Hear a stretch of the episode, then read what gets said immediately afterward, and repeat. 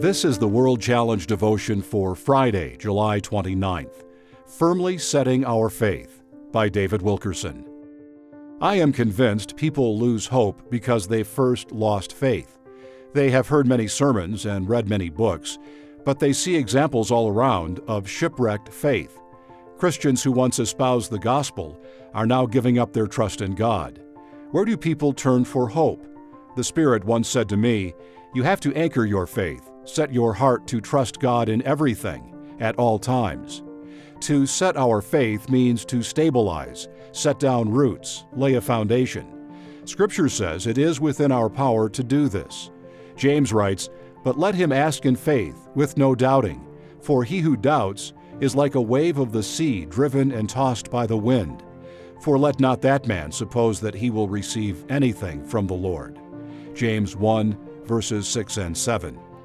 In this passage, the Lord lays the whole responsibility on the believer. God is telling us, in essence, when the world looks at my people in these days of trembling and anxiety, they have to be able to see faith. While everything is shaking, faith is what must remain solid and stable. So anchor your faith.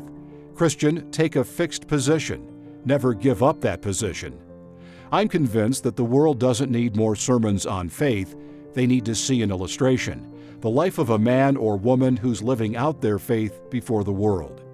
They need to see servants of God go through the same calamities they're facing and not be shaken. David described this when he spoke of those who trust in you, the Lord, in the presence of the sons of men. Psalm 31, verse 19. He was talking about believers whose strong trust in Christ is a beam of hope to those in darkness.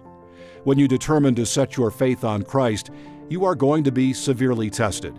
Once, when I was in the process of laying my burdens on the Lord and setting an enduring faith, I received a phone call with news that shook me. For a moment, a flood of fear swept over me. Then the Holy Spirit gently whispered, Don't give up your faith. I've got everything under control. Just stand steadfast. I will never forget the peace that flooded through me at that moment. By day's end, my heart was full of joy. World Challenge Transforming Lives Through the Message and Mission of Jesus Christ. Visit us online at worldchallenge.org.